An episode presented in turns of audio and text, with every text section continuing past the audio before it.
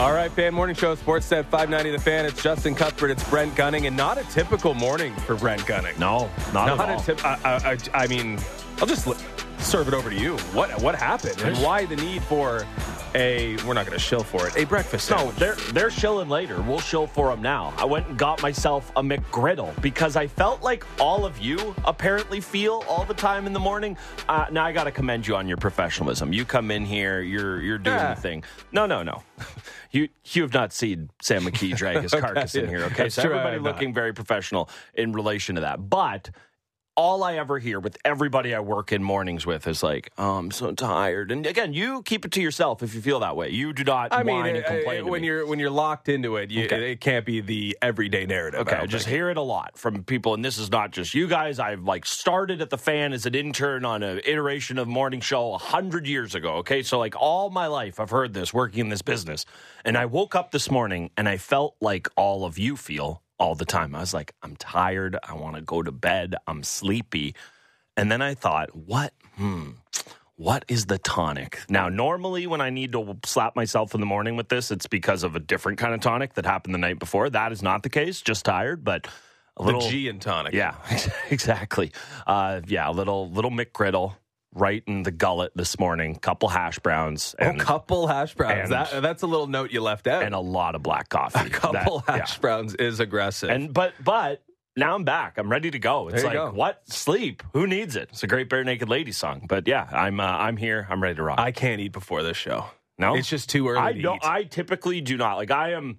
I have the weird. We we do not actually. This is something we should have got into. Like real sports are back. Jays are in a playoff Mm-hmm. race. We got. But like my diet, nobody wants an insight into that. It's like I'm eating. I'm eating nothing. I'm like gorging. It's just. It's all over the place. It's a bad scene. well, I had a backup plan to uh, wake you up if the McGriddle didn't hit the mark, which it Say, did. just say Jeff Jackson or No, no, no, no. I, I a tennis update. A Oh. tennis update. I wanted to just because we usually close the first segment Yeah, with a tennis update. yeah. I thought we'd lead to it just to get things going.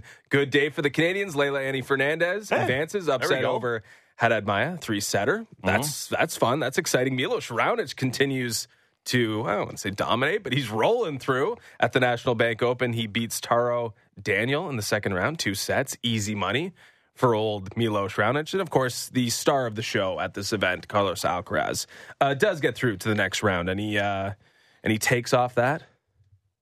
Yeah, I uh, I'm happy for Leylah and Milos. Why I'm- the pause? Oh no, I was like honestly with tennis names, I'm like, is takeoff the guy Alcaraz beat? I don't know. I was a little confused. No, That's I- with me and rope hats. I would yesterday. say I would say good for Leylah, good for Milos. I came on here yesterday. Actually, I feel like because I was kind of sideswiping half the tennis players in our country, I did make a point. Get the QR code out. I like Leylah and Fernandez. So Hmm. That's true. Good You on her. Happy there. Hey, Milos. If there is a, I mean, I want to be clear. This is this is not going to happen. But if we had a Cinderella run and he makes it Milos to a final? I don't know. Probably probably some guy in the ATP tour who's who's not. Mm-hmm. You know, in his late 30s and has had like knee and back injuries for the better part fair. of a half decade. Probably somebody along those lines. But if they don't do that, it's an awesome story. I said it. Like we have seen, and again, it's like golf and tennis in my mind's eye, they're always kind of half tied together. It's like we have seen Brooke Henderson win the Canadian Open. We have seen. We have seen Bianca Andreescu win the National Bank Open. We have seen Nick Taylor win the RBC Canadian Open, and now we need to see it from one of the men. Got to get it done. I don't particularly care if it happens here in Montreal. We know they flip each year. Somebody's got to do it, and I, I would like to see it. And again, like with Milos being where he's at, it's awesome. And the other thing I'll say about it is, even for me, who loves to poo poo tennis, let's be honest, Sal Alcaraz is cool. He's very cool. I see clips on Instagram. What about him makes him cool? What, what, how, I- did, I how, just- did, how did he cross over for you? How did he get to I- cool status? I want to be me? clear. It's not crossover, but I think part of it is that um, tennis hasn't completely jammed him down my throat yet. I think that's part of it. But also, like, I don't know. He's just, and I, I'm sure people are going to say, uh, go watch Frances Tiafoe or somebody. He does this stuff all the time. I don't see it. I'm not getting it fed to me. Just these little, like, he'll catch the ball when somebody's hitting it back to him in midair. It's just like little, like, you've, you've seen this your whole life He's a cool playing sports. Yeah, whatever the sport is. Like, this is actually, it's funny. Like, uh, we'll talk about the Manziel doc a little later. It's like I'm watching that, and you could tell the, uh, you know, the parallels Manziel and his dad and how much time they spent together and eventually spread apart. And it's like, all I could think about that is like, "Ah, I got to get cooler sports mannerisms. And like, Carlos Alcaraz has them all because he just, I don't know. It's just like looks like he could walk on water. He's just one of those dudes. They exist in every walk of life, and he's that dude in tennis. Uh, those mannerisms will continue at the National Bank Open, presented by Rogers, uh, and of course on Sportsnet. Both Raonic and Leylah Annie Fernandez, uh, Leylah Annie Fernandez, Nailed will it. be back on the court today. This thing just goes into overdrive now. Like they're just playing every day. Got to finish it up by the weekend. So uh, yeah, the Rogers uh, National Bank Open. I almost took a swipe at tennis, but I, I held myself back. There I was like, oh, play. I'm going to do it anyways. Oh, playing every day. What what athletes? Heaven, heaven forbid you do your job every day. I Oh. mean, I, I thought you'd be at the because the men are playing three set matches here at the National Bank Open. I thought that would uh, no, no. Uh, my take on that is no one, and I know the tennis people are going to get very upset about this. Yes, let's do it. Let's we do don't. it. We don't need five sets ever. In No, we do. No, no, we actually we don't. We Maybe do. you do. do. You know what? Actually, I, I- d- disagree. They should start the match, and it doesn't get to go on TV until it's tied one-one, and then we can Okay. move on. If somebody's up two two nil or love, I don't know, tennis, whatever, we're gonna we're just gonna keep it moving there. You don't like the six hour epics? Uh, I mean, like again, if you want to do that, like I, there was a time in my life where I was more intrigued by this stuff. Like I remember the Federer and Nadal and Wimbledon and Roddick and Federer and all that. Like I get it. It's just too long. It really is. Like I watch a round of golf that is roughly that long. You know, like when the leaders tee off or just before that. That ends up being wild. five to six hours. But the difference is, is that you get tons of different storylines. Well, get- if we're talking about athleticism, I mean, know, but I'm not six hours no, of I'm not, grinding I'm one not on one remotely com- versus. I'm not remotely comparing the athleticism. It's impressive. What? Of course, it's impressive. But what I'm saying is that if a hockey game was six hours long, Be like tough. As good as it would be, and this is going into double and triple overtime, so the intensity and everything, you know what we'd be saying? Somebody needs to score because this thing needs to Oh, end. yeah. And that's just where I'm at with these five set epics and Grand Slam finals. It's amazing. It's just, I, like, as a dude who wants to watch Oppenheimer and just like, I don't know, three hours of putting my phone down. It seems kind of hard. How am I supposed to do it for double the length of time for, let's be honest, something I care about way less? I, I think it should be major specific. I, I mean, we need those in big moments. I think. I think we need those in big moments, and I'm okay with the National Bank Open and other tournaments that get you ready for U.S. Opens, et cetera, to be longer. Uh, my what bothers me is the women's side. I mean, the Wimbledon final for the women this year was Yep. 45 minutes long. It was over in a flash. We need five sets. No, No, no, we- it's we the need- other no, we do, we do, we 40, do. I'm like It 45 wasn't- minutes. They didn't even get going. They didn't Would even get watch. going. I, I will say one of the most crushing tennis memories for me personally, because my my mom's like a sneaky tennis fan. She loves Wimbledon. I don't know. She got this thing. Doesn't want to admit it around you. no, she loves to admit it. the scorn? Oh, every uh, literally The gunning scorn? Literally every year, it's like we should go to the tennis, and I'm like, yeah, and then it never happens. One day, mom. but I remember this back when I was still living at home. It's like Genie Bouchard in the Wimbledon final. My mom is ecstatic, and it's like by the time she made her tea, they were shaking hands because it was over. So sometimes it is a little too mm. quick, but. The thing I'd say about that is somebody, we won't name names to protect the innocent, could have done something about that to make it not last 12 minutes long. Uh, that is true. That is true. Uh, okay, let's mix it up a little bit today because uh, Blue Jays and Guardians continue their series. The Blue Jays get a one 0 victory last night. It is the same thing, but a different day, at least when it comes to that series. But we got some Maple Leafs news. I was so floored when I saw this yesterday. Were you? What's Yeah. flooring about it? I'll, I'll give you the news. Martin Jones, one year, eight hundred seventy-five thousand dollars. Maple Leafs news is something that we are, whatever it is, we are dying to sink our teeth into it. So we'll start there. It's obviously a third goaltender. It's a third goaltender that would have to pass through waivers, just like Joseph Woll, just like Ilya Samsonov. So there's no, I guess, certainty that Martin Jones will just be at their disposable whenever they want, despite being uh, a guy who's signed on the dotted line. Uh, but this is the third goaltender. We have the goaltending trio for the Maple Leafs. It is Samsonov, it is Woll, and maybe it is Martin Jones. I predict he will get claimed off waivers on October 9th.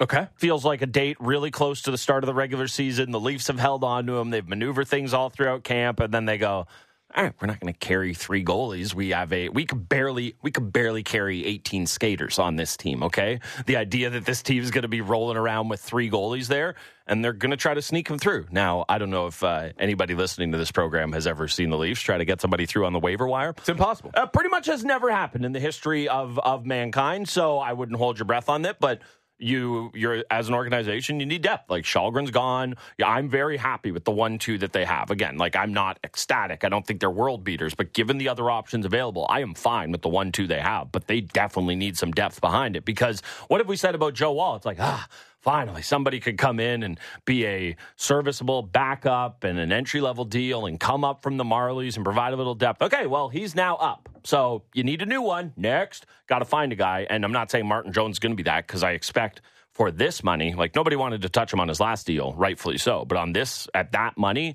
for a guy with all the things the Leafs are talking themselves into, you wrote it there. It's like he's six years removed from playing in a cup final. Goaltending is voodoo. Maybe he's right. The weight of the contract off of him. I can easily see a team talking themselves into the flyer on him. So, yeah, I'm pretty sure this ends with him getting claimed off waivers. Yeah, I now understand in retrospect the Michael Hutchinson situation and how they just kept going back to that well because it was the only thing mm-hmm. that was that was going to be safe at all times. Like no one was going to pick. I don't remember actually. Did someone finally pick Michael Hutchinson up off waivers? I'm well, not really sure. Spar- oh no, it was uh, it was. Hu- it was Hutch McElhinney. Was that the debate? If no, I'm trying to, Spar- Sparks, Sparks McElhinney. McElhinney. They gave up McElhinney uh, for that, let me tell you, Garrett Sparks was right about that one. And Kyle Dubas continues to be wrong about goaltenders, and we'll see what how that works out uh, in Pittsburgh. Uh, but yeah, I'm not sure if he ever got claimed. He did end up in Colorado, did not mm, a couple other stops for Michael Hutchinson. Mm-hmm. Uh, but he was the guy who could pass through waivers over and over yep. and over. You could send him down to the Marlies. You could bring him back up to the Marley or uh, from the Marlies without ever having to worry about it. At least it seemed. And whenever they get a little bit ambitious, they go after an Aaron Dell or mm-hmm. whomever they lose that guy, and they were surely going to lose Joseph Woll the if they, they had to make that decision. Who's the guy they signed from Finland in the middle of the season? Oh, Harri Sateri. Like, Harri Sateri, a guy who had I'm not going to say he's never played an NHL game, but hadn't played one in half a decade at the very least. And oh yeah, yeah, the, oh, the we want him. will take yeah, him. We, of course, got to have him. Now it's like he stinks. It did not matter, but that's the level of scrutiny that'll lead. Which mm-hmm. also, again, like you know, we don't need to just throw strays at him here, but like should pinpoint exactly how bad Michael Hutchinson was. That even he couldn't get claimed, and the team was just God. They were so bad in front of him. Mm-hmm. The second he got in there, it was just like, all right, it's time to go home yeah. brutal. Yeah, it does. It did. Uh, the Sateri situation, and I guess this one, uh, if we want to talk about what is certain to happen in the future, if you are uh, cynical, as we might be uh, this morning, it does underscore just the ridiculous nature of being a depth goaltender, mm-hmm. of being a journeyman goaltender. Like, yep. you can wait all summer, you can sign a guaranteed deal, you can you can put yourself in a position that I guess a lot of other players are. Even guys on PTOs probably feel a little bit more secure totally. than Martin Jones right now. But it didn't matter where he was going to sign. It just mattered what he was going to sign for because that's what he's going to earn. Mm-hmm. And we have no idea where this season is going to take Martin Jones. We know it will start with Maple Leafs training camp, but who knows by the end of it where Martin Jones will be plying his trade. You're, you're right about the PTO thing. I mean, look at Zach Aston Reese last year. Like he had to come in and earn it. And I'm trying to remember. He knew. I'm trying they to waited because they got every last dollar that he could well, at the end of the that was the thing, right? It was come in and don't screw this up, and you're going to be the 12th or 11th forward, or and we'll give you, you as much money as we possibly yeah. can, and you're going to be happy with it. And if you're a guy like Jones, you look at it and say, okay, if I obvi- obviously I'll take an NHL deal, kind of wherever it is. I mean, you know, he's very happy to have that. But this is one of the benefits that the Leafs have. Now, again, if he gets claimed, this is not a benefit to them. It couldn't even be part of the sales pitch. But if he gets sent down he's still living in Toronto. Like he can have one primary residence. Like these are things that make the Leafs situation more appealing than it is for other for other teams where it's like, you know, we talk about these affiliates. Some of them are really far removed from where their their clubs are. So I think that's another part of it as well. But to your point, like I just I don't see a world outside of him being so disastrous that there's no point to even keeping him, mm-hmm. I don't see a world where he isn't claimed. It's just he's either useful or gone, in, in my opinion. Yeah, I haven't combed through the other 31 goaltending situations, but you'd imagine there are questions in markets. That's exactly and, and, we'll see what happens. Um, 33 years old already, Martin Jones, which is a little surprising to me. He's got 444 games of regular season experience.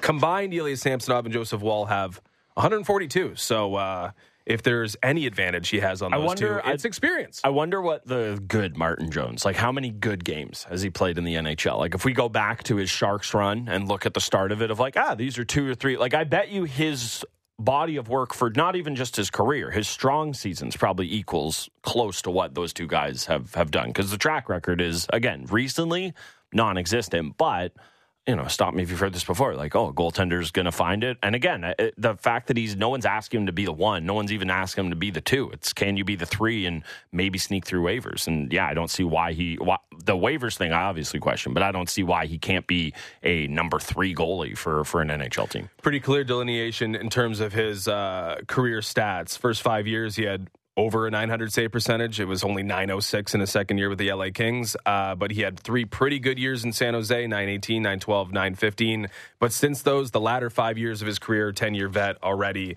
Uh, his best mark is 900, and he's had four years of sub 900 of the last five. So Martin Jones is as replacement level as it gets, and that gets you a contract in August as a third goaltender who may or may not uh, actually have permanent residence for this upcoming season. Okay, so Leafs news done. Let's get to the Blue Jays. Don't one say nothing it like winners. that. Like, don't be like, Well, this- we dealt with the Leafs. No, no, news. Don't no, no we like- did deal with it. It's, I mean, it's Martin Jones. Don't just Wait, who am I slighting? The the Leafs or the Blue Jays? Yeah, that? no, the, Leafs. Yeah, no, no, no, no, no. slighting of the Leafs. We I, can't. uh, we could have that. not even talked about this, but we gave it. Not with me here. We gave it the first 15 I, I want to be very clear. I would not have allowed that. I would have dragged you kicking and screaming one way or another to that Maybe we'll do conversation. we'll do a little Martin Jones in every hour don't uh, on the show. don't tempt me with a good time. We'll see. We'll see what happens. Uh, I'm reluctant to get to the Blue Jays, and that's who I thought I was slighting, uh, because this has been one of the most brutal series to watch all year long. Six runs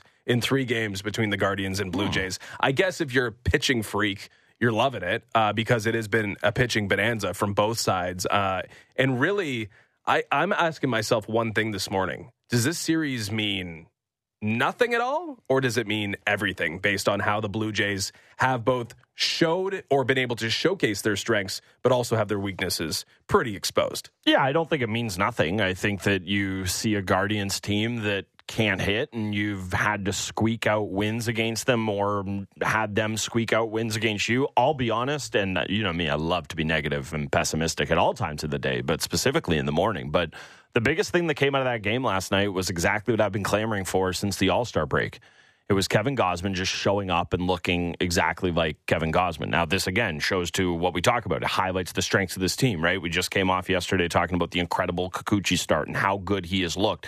Now, we'll see how things go today with Alek Manoah. That's obviously a little bit more of a question mark. But to your point, it's just further highlighting the strengths that this team has. And honestly, the biggest takeaway that I've seen out of this series so far, and there's plenty to dig into, but just the thing I needed to see the most, and I needed to see it sooner rather than later, was Kevin Gausman having an outing like he had yesterday, where it's just seven innings. He's eating a lot of work. It's a tight game. It's not, you know, free and easy. It feels like a playoff game's going to feel. And I wanted to be clear. Like, I wasn't pouring dirt on Kevin Gausman. I just needed to see it. And now that I did, very, very happy. And honestly, I think that's kind of the biggest thing that you can take out of this series is Gausman bouncing back, getting right, finding it, however you want to term that. Yeah, he definitely looked good. Uh, the velo was down. It's not something that I would notice. The untrained eye, not really. uh, You know, it's not something I'm picking up. I'm looking at him, you know, pretty coolly getting through a lineup without very much issue through seven innings. Uh, so not really. It, it's not something that's that jumped out, but it it is fact that the velo was down a little bit. It could be that he's just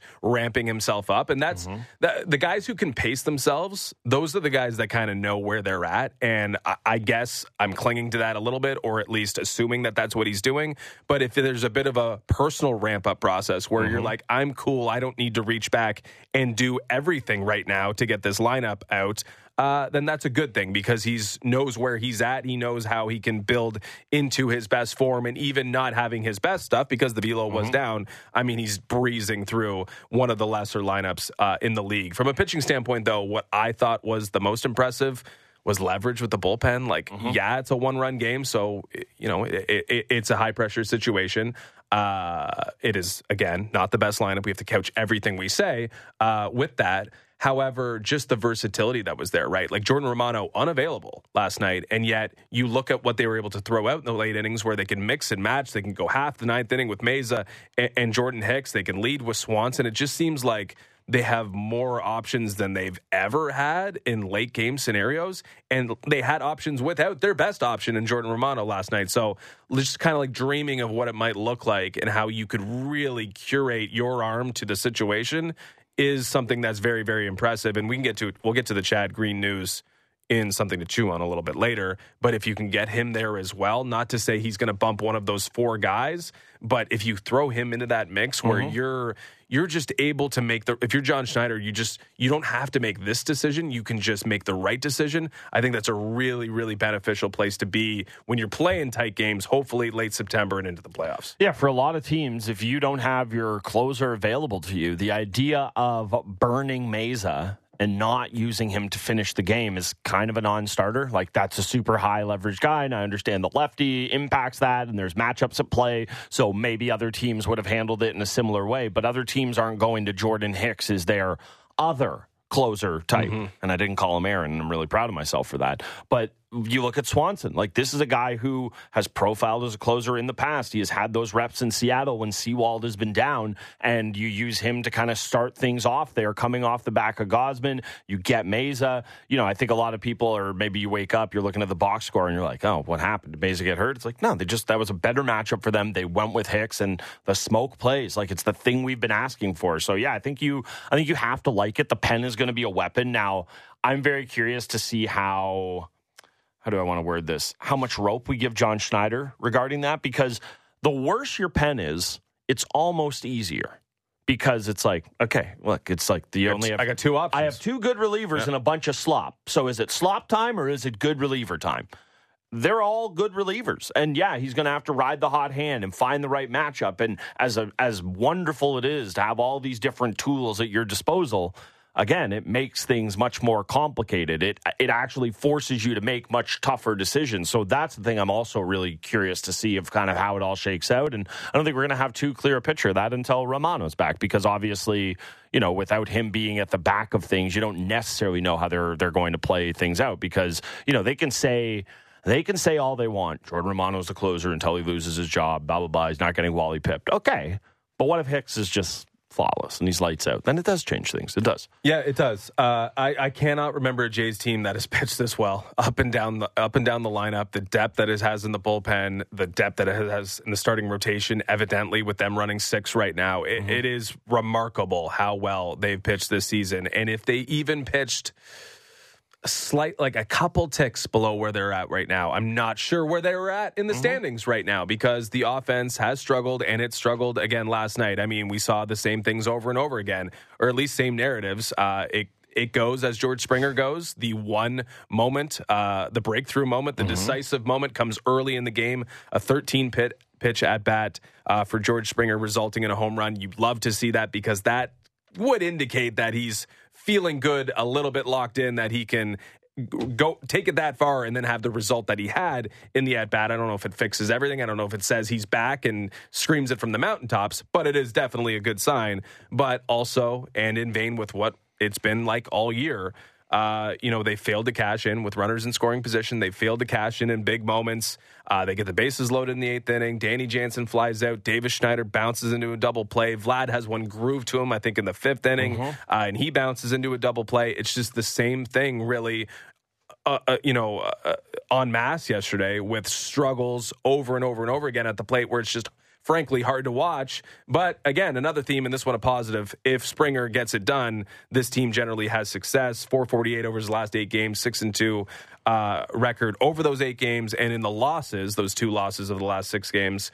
Uh, George Springer's one and seven, so one four seven rather. So if Springer's getting it done, usually portends good things. But on whole, this team is just really, really struggling at the plate, and the Guardians have had their lunch. Yeah, I mean, when you look at Springer and the idea of the Jays are going to go as he goes, I think that, to be perfectly honest, is like a pretty scary proposition, right? This is a guy who is not gone for the better part of the year. You know, we talked about it. For aging players, it typically goes one of two ways the level drops off and the consistency stays, or you're able to harness peak performances, but the ability to do that is just fewer and farther between. And I think we're kind of seeing and learning how George Springer is going to age. You know, again, he turns 34 next month. That was an amazing at bat he had yesterday. Looking at pitches, fighting pitches off, forcing them to give him what he wants, and then jumping all over it when he finally got got his chance to make, um, uh, you know, make uh, or uh, have some damage done there. But it is just everything you want to see from him there. I just don't know how much you can continue to bank on it. And when you say the lineup looks anemic, it absolutely does outside of him, but that's what it's going to look like without Bo Bichette. He has been the guy carrying it, this team the entirety of the year. And now there's always been somebody helping him when the offense has been going. It's been, oh, Bo's going and Whit's really on a tear right now. And I guess that's kind of been it. Brandon Belt, kind of hottish lately, but you understand what I mean. So it's been all about Bichette and somebody joining the party with him. So I'm not surprised that the offense looks this way without it. I'm not excusing it. I'm not saying, oh, what do you want them to do? I want them to hit better. That's what I would like them to do. But oh, surprise, surprise, they lose they lose the guy who not only leads the team, the league in hits, but he mm-hmm. gets on base all the time. He's the table setter. He also drives in the bulk of the offense. Like, of course they're going to struggle without him. At least optically, boy, does it look different. It's going to look different when Bo Bichette gets back. Uh, I mean, I guess you eliminate Paul DeJong's bat from the equation mostly because mm-hmm. he is strictly a backup for Bo mm-hmm. Bichette. Uh, but if you can get good George, if you can get good Vlad, and at least on paper, Vlad, Vlad, it's Vlad. Mm-hmm. You're you're gonna have to you're gonna live and die with Vladimir Guerrero Jr. to a certain point. I don't think you can win a World Series without Vladimir Guerrero Jr. being at least a positive. If you're running George and Whit and Bo and Vlad, you're feeling good about the top of the order and you're knocking guys down into their proper slotting. Yes, there's still issues at the back end of that lineup for sure. But without Bo, it's a lot of famine. Like it is, we talked about the lineup uh, in game two, really bad in the uh, in the depths of the lineup. Uh, not so much better yesterday, making a guy like Logan Allen look pretty dominant. Uh, the pitching for Cleveland has been brilliant. Gavin Williams and Tyler Bibee look like there's something, and that's kind of what Cleveland does. Is despite being a bad team, despite having a horrendous lineup themselves, they always seem to pitch. So it's kind of a bad matchup, at least for this iteration mm-hmm. of the mm-hmm. Blue Jays. And I guess to this point, they're passing the test, but only having really two offensive moments across three games. Mm-hmm Getting the two victories important, but they're kind of getting exposed by a team that I guess has that ability to expose in this way, but is still the Cleveland Guardians who are fighting to be uh, even close to 500. They should not be in a playoff race, but I guess by by just the the weakness of the division, they can technically mm-hmm. consider themselves to be in one. Like it's just it's not a good scene for Cleveland, and I do think they're built to make this team specifically have some trouble but it has not been pretty through three games, and it should be a lot better than it is.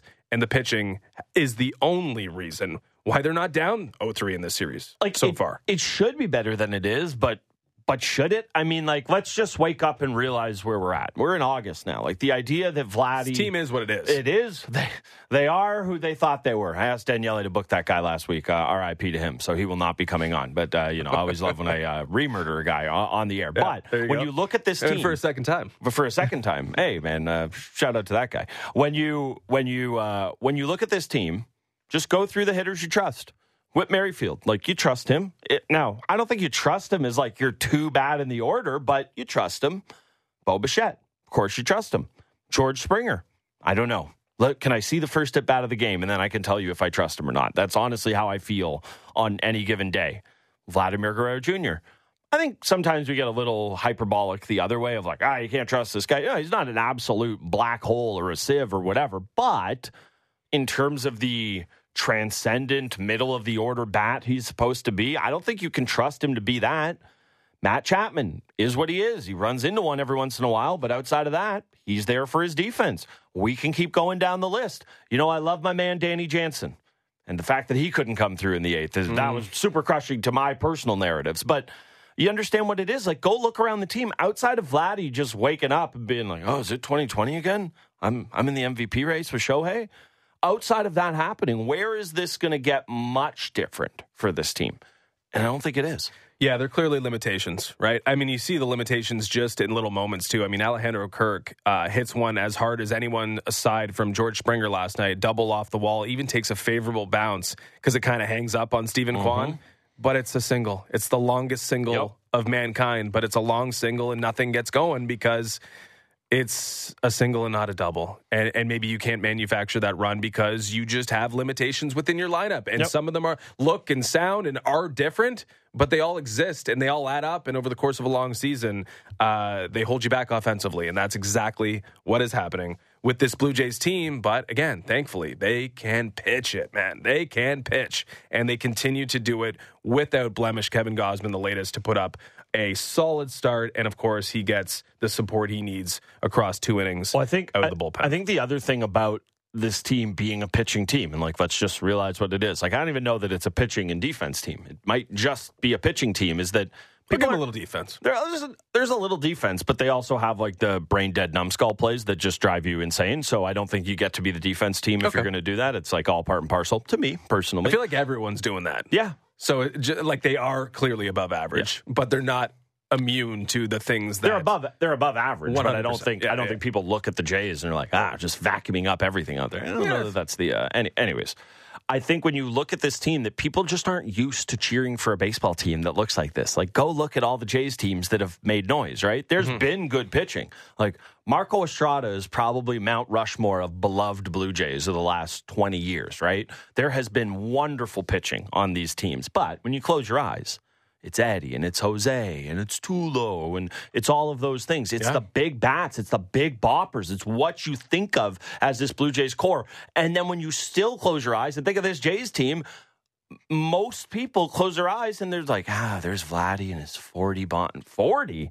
Get 30 this year, I'd be thrilled. Mm. So I just think people need to recalibrate expectations. And again, I'm not telling you you should be any less hard on the players or anything. No, no, no. Give them all the criticism that they deserve. I just mean from your own for your own self, like recalibrate what this Blue Jay season is going to look like. And it's going to look, unfortunately for you, if you don't like that, a lot more like this Guardian series than, you know, the shenanigans of Fenway and you're you're beating up the Red Sox. Yeah, it's not 2015 uh, where they hit about a billion home runs yeah. that summer and it was it was must watch. And uh, someone who had a great seat for that was Brook Jacoby, former Blue Jays hitting coach of that season and for a few seasons uh, in the mid 2010s. We'll have him on at 8 to discuss Jose Bautista going to the level of excellence this weekend. Of course, we'll reminisce over 2015, 2016 with him. I Speaking hope they have of, him sitting up there like Drake on the CN Tower on the top of that album. Like it's like they unveil the banner and it's like, oh, Jose's just sitting on the railing. Whoa. That would be quite the, uh, that, would be quite the entrance. I'm gonna, I'm gonna, I'm willing to bet if a sportsbook would take this, that's not going to happen. I don't think so. I don't think so. I don't. Insurance would be Bautista doesn't strike one. me as a heights guy. Yeah. I don't know why, but I you and I, you and I spoke to him. Yeah, he would not. I, no. I didn't get that vibe either. that he's just like, hey, let's go bungee know, jumping. I don't know how you could give off that vibe, but I, he gave uh, off the opposite. If vibe. you're if you're like a big spiky hair Kyle, spiky hair, yeah. Monster Energy, love like motocross. Wear like Fox gear. If yeah. I saw that guy, I'm like, that guy, that guy loves heights. Yeah, definitely no Fox gear no. on uh, Jose Bautista. I, so. I, mentioned we got Brook Jacoby on at eight, Blue Jays uh, hitting coach. Blue Jays current hitting coach Guillermo Martinez was trending again. I, I, I, don't know if it's something that happens. I'm not like up on the Twitter trends at all times. I'm not like you know. Yeah, no. I just people, stick to my the timeline. people are ornery. But uh, yeah, people were not happy, and people are not happy about the current state of Blue Jays uh, hitting coaches. So uh, you know, we won't ask him about Guillermo Martinez, but we will ask him about the art of hitching or uh, hitting rather at 8 a.m. Harold Reynolds at 8:30. Trey Wingo at 7:30 do a little NFL talk, and we will continue this Blue Jays discussion with Show Ali at seven. Uh, for now, though, you mentioned it. Did a little homework yesterday. You gave me homework. I had a busy day. I was golfing. I know. I wasn't. I wasn't sure you were going to. I did ask. I did ask. Spoiler alert: the reason I was tired watched that at 3.15 this morning before driving in to do the show. Sorry, so, you watched the Johnny Manziel doc? Had to do my, had to oh, do my oh, homework. I, we, I mean, we could have. No. We could no, have no, switched no, lanes. we could have no, absolutely rerouted. Not. Absolutely not. You give me some homework, I'm going to do it, okay? Well, did you enjoy it at least?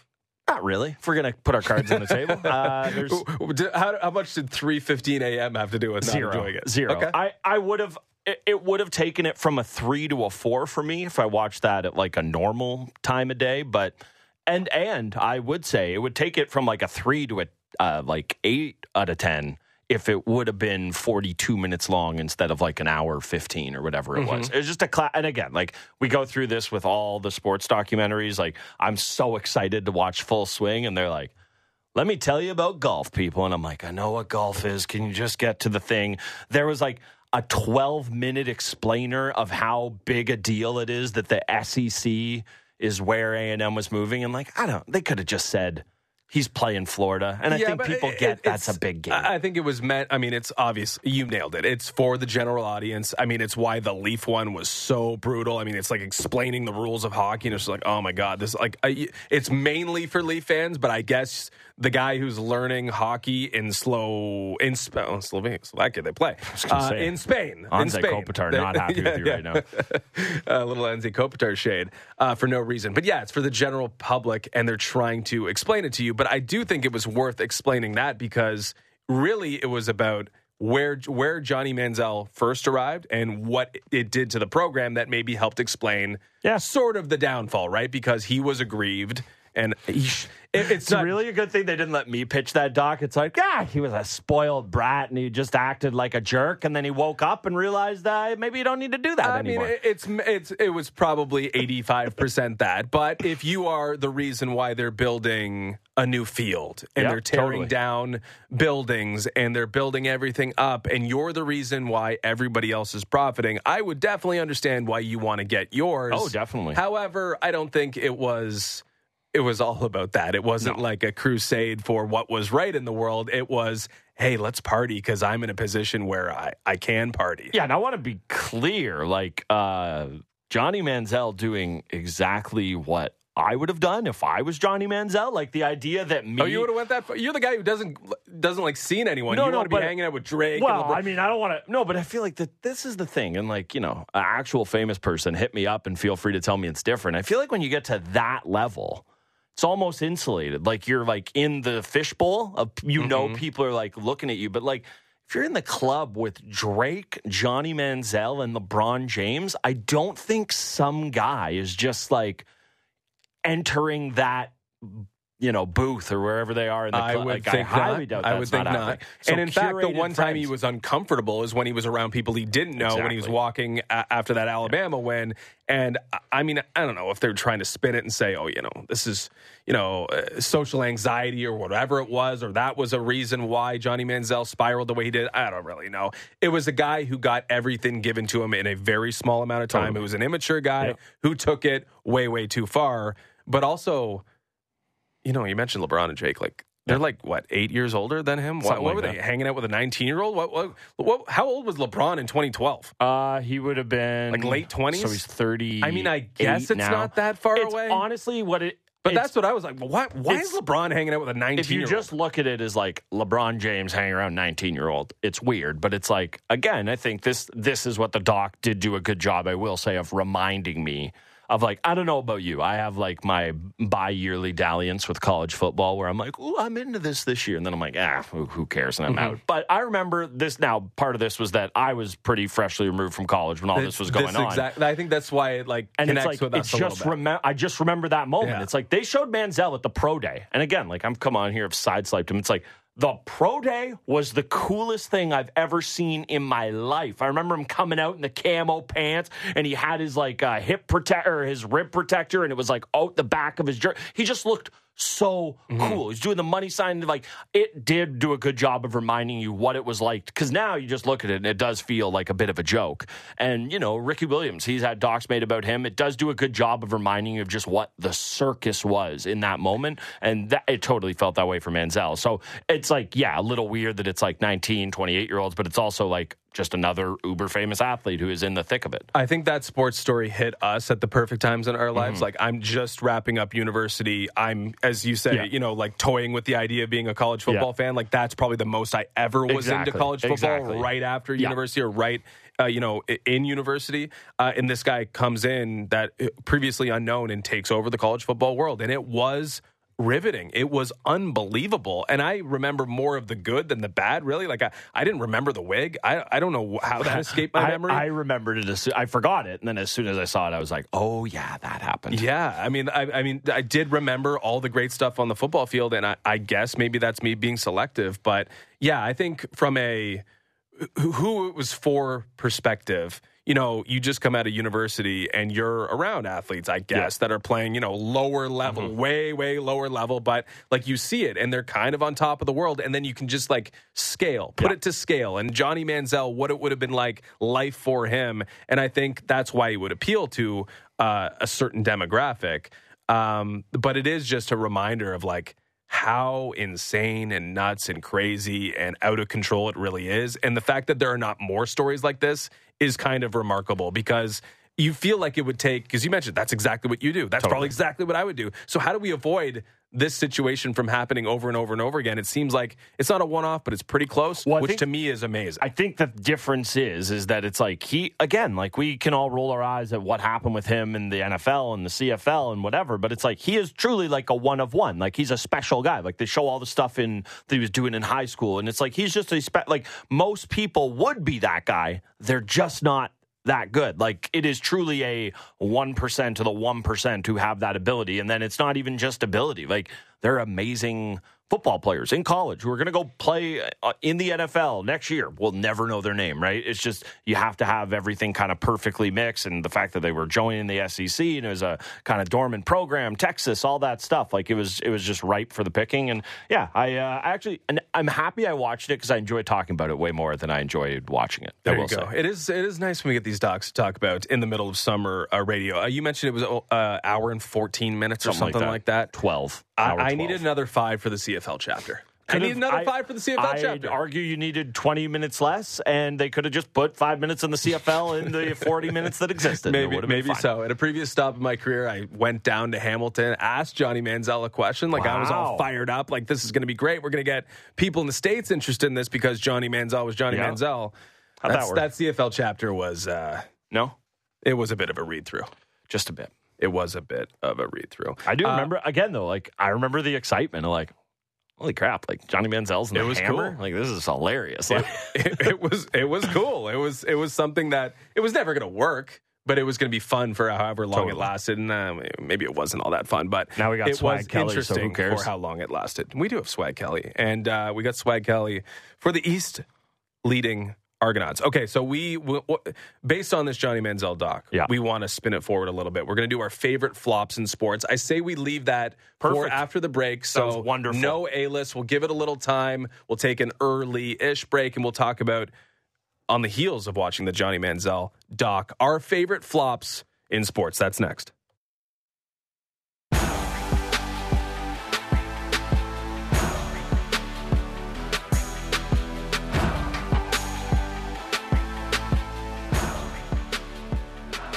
Okay, text us 590 590. Include your name and location. We want to hear about your favorite flops in sports.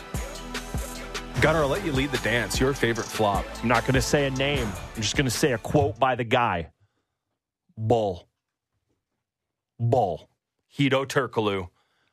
Just wanting the ball, just saying ball afterwards. There were reports of him not playing in games and allegedly, I won't say what type of establishment, but out on King Street on those very same nights.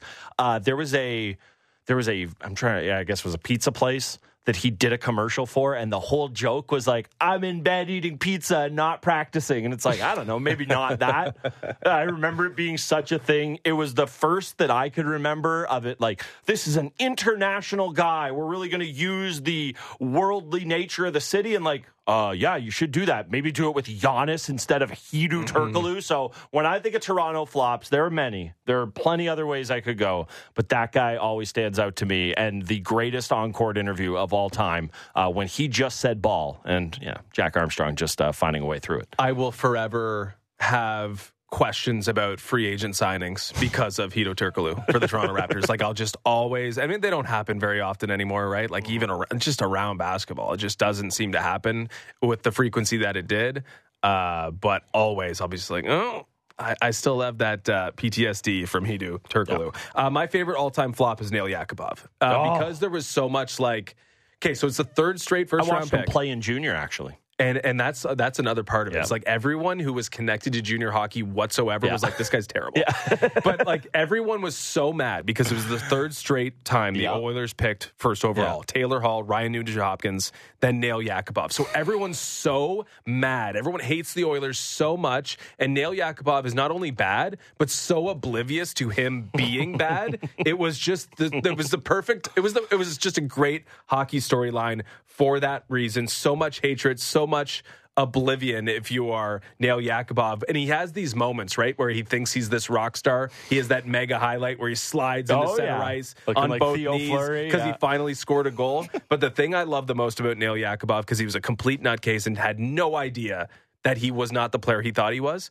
On power plays in his rookie year, he was like twirling his stick, Amazing. waiting for passes. Amazing. And like, yeah, you see that after a goal. I've never seen and still have not seen a player twirling his stick, waiting to clap a one timer, uh, demanding the puck by twirling his stick. Nail Yakupov was one of one, and he's my favorite flop of all time. I I watched him play a game. He was playing for Sarnia, and Josh Ho-Sang was on the Spitfires. And I remember leaving There's that a flop. game. Well, I remember leaving that game thinking, you, "We sure Josh Ho-Sang's not going number one?" Like he was another one of these guys who could just turn it on. And Yakupov, you're exactly right. Also had to pull up his hockey DB while you were talking about him. Fun fact. His career high for points in the NHL, 33, the exact same as his career high in the KHL. Now, Hmm. he did that in 47 games. Uh, last year, 10 points in 16 games. Still playing. with uh, with old Omsk, Avangard Omsk, if, if God you will. love Nail. I am. Uh, I, I got to take the low hanging fruit here. Don't call him Wendell Clarkson. Call him David Clarkson, Mm-hmm. defender of Phil Kessel. All things that are right and true. Screaming at Todd Bertuzzi about water bottles on behind the scenes shows. It, you wanted it to work so bad. We all saw it coming 10 miles away. I think that was the worst part of it is like, mm, this is, uh, you know, a good guy. He tries hard and he's going to get paid so much money and he's not going to score very many goals. And it, that was the charitable version of how it was going to go. Then you throw in the 10 game suspension to start it all and he just never got going. It was a brutal thing. But the thing I'll say about Clarkson is that he ultimately, in the grand scheme of things, never cost the Leafs anything because that group, like we can look back on it now with a more real vision. That group wasn't winning the cup. Like Tyler Bozak is your number one center. Eh, The team wasn't winning the cup. So yeah, it stunk and yeah, it was a waste of cap space, yada, yada, yada. But that signing with this version of the Leafs would have been cataclysmic. I mean, we've seen what John Tavares has done alone, and he's actually a useful and productive player. Yeah. Not $11 million worth. We don't need to get into that now. But yeah, Clarkson will always be the one that jumps out to me. He did yield the greatest um, uh, newspaper cover, I think, in this city's history, though, with the Oh. cut on his face and the blue blood dripping. That is very good. Cheek. I will I will give you honorable mention of Mm-hmm. after Nazem Kadri put on a clinic against Connor McDavid and the Oilers, including scoring the OT winner. They went with a picture of Naz selling right in McDavid's face with the great one, but great spelt like it grates on you. G R A T E. Mm. That is- that is- that is I good. I that is the finest work I've ever seen of journalism in the city of Toronto, I have to say. there you go. That's the standard. Uh, my Leaf one though is Justin Pogge. Mm. Of course, we know like when we when we think about goaltending in that era, it's okay. Tuukka Rask was traded, and Andrew Raycroft was acquired. Yeah. but. Justin Pogge was preferred oh in that entire equation, right? Hot so World they had run. Pogge, they had Rask, they get rid of Rask because they love Pokey. Pogge, rather. Yeah, you mentioned it. Hot junior run was unbelievable at the World Juniors, was unbelievable at the Western Hockey League level. He like gained celebrity from that year, and we were all so excited with it. I'll let you guess how many games he played with the Maple Leafs. Ooh, I don't know the answer to this. Was it 12? It was seven. Oh. Seven games for the Maple Leafs. And he's, I don't know if he's still playing. He played for a long time. He made a lot of stops in a lot of places. Uh, but Justin Pogge was the hottest name in hockey for a little while. He was the guy that was selected over Tuukka Rask.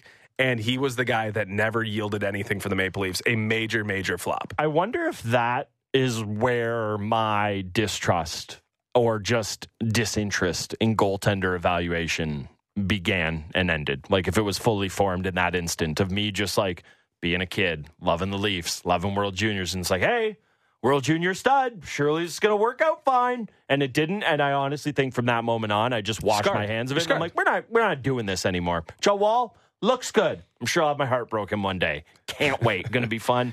Uh, I'll go back to the Raptors. Well, tough break. You got the first overall pick, and it's got to be Andrea freaking Bargna- Bargnani. Like, go look at all the number one picks in NBA history. Mm-hmm. Have a better guy. Have a better Euro. God, couldn't have been Luka. Imagine how much fun that would be. Bargs. Primo, pasta, and sauce. Like, that's the most definable moment. And I, but I will say one thing about him is Andrea Bargnani coming along like a decade later or seven years later, we probably view him a little differently, but still would have stunk. So you have to get it in there. As, Sorry, a Bram- as a Brampton guy, Anthony Bennett, ah, first overall pick of the Cavs, what was it, Tough. 2013. That was tough because it was so celebratory, right? Canada has a first overall pick. Uh, yeah, that didn't work out well. Uh, one from the text line here.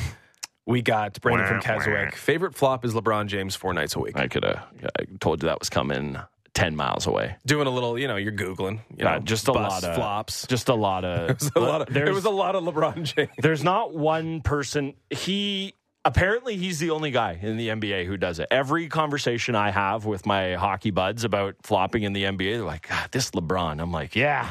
How dare he and he alone? A lot of flopping out there. So if you got a problem with it in the league, have at it. But uh, you know, don't, don't just put it all on my guy, uh, LeBron. Also, uh, just pogey update for the Wolfsburg Grizzly Adams. That is the official name of the team.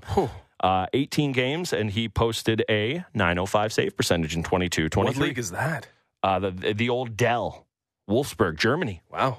Okay. Uh, Shout out Todd I mean, Halushko. Maybe he scouted him. You play as long as you can. Play as long as you can. Anyone who's playing, I would tell them play as long as you can. Uh, let's pick up the Jays discussion after the break with our guy Show Ali. We'll go through the first three games of this series with the Guardians, and you know there'll be there'll be more minutes than runs scored. We can tell you that. We can promise you that. Show Ali after the break.